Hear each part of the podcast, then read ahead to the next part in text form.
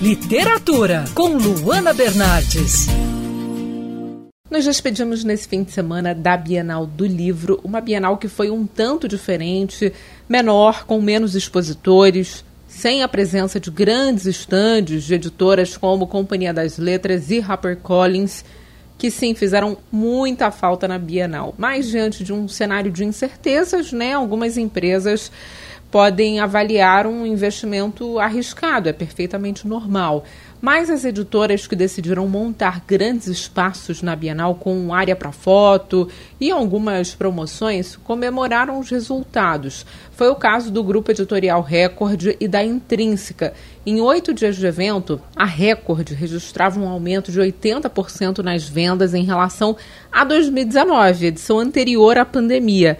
E na intrínseca, por exemplo, a alta era de 27%, ou seja, resultados muito é, bem recebidos, né, que não eram esperados. Tivemos também na Bienal um número menor de sessões de autógrafo, claro, por causa da pandemia, mas nomes certos no evento não deixaram de marcar presença, como Maurício de Souza que participou do evento de forma virtual. Quem não conseguiu acompanhar todo o evento, não conseguiu acompanhar uma mesa de debate presencialmente, pôde acompanhar tudo pela internet, né?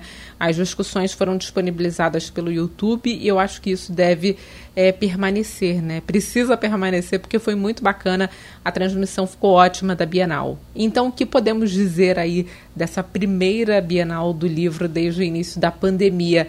A edição foi organizada para ser um evento de transição, né, de acordo com os próprios organizadores do evento, para marcar o reencontro depois de tanto tempo de isolamento social e mostrou o poder do livro com um aumento inesperado das vendas. Durante a Bienal, eu conversei com a diretora de marketing da Intrínseca, Heloísa Dal, que falou sobre a alta nas assinaturas e disse que, especialmente em momentos de crise, o livro mostra o poder que tem. A gente sempre fala, fica com medo, né, quando passa por uma crise, por um momento difícil, mas é impressionante como o livro mostra pra gente como ele é um objeto forte, um objeto tecnológico, tem mais de 500 anos, que ele continua com a mesma tecnologia, mas ele é forte. É, o livro, ele não só sobrevive às crises, ele fica mais forte.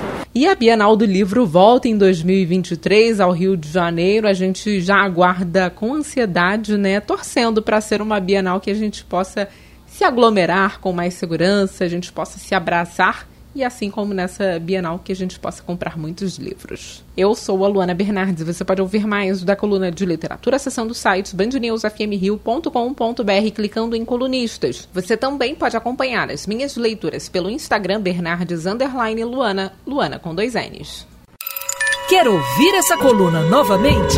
É só procurar nas plataformas de streaming de áudio. Conheça mais dos podcasts da Band News FM Rio.